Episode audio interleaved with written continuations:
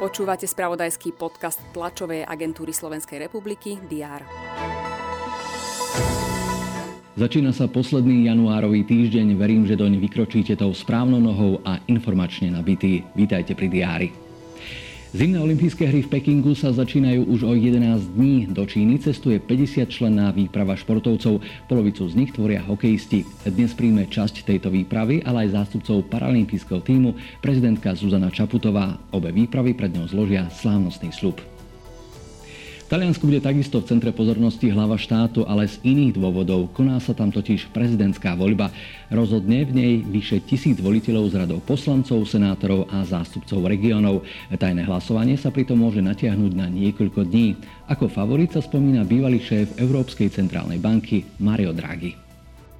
Minister pôdohospodárstva a rozvoja vidieka Samuel Vlčan a zástupcovia pôdohospodárskej platobnej agentúry dnes vyhlásia novú výzvu pre agrosektor. Dotácie majú v tomto prípade podporiť investície do poľnohospodárskych podnikov.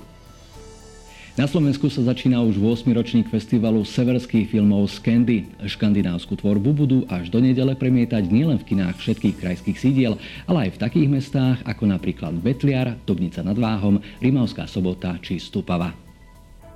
24.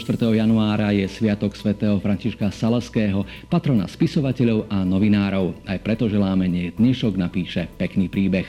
Možno ho dotvoria aj správy TASR. Sledujte ich na teraz.sk a TASR TV. Pekný deň.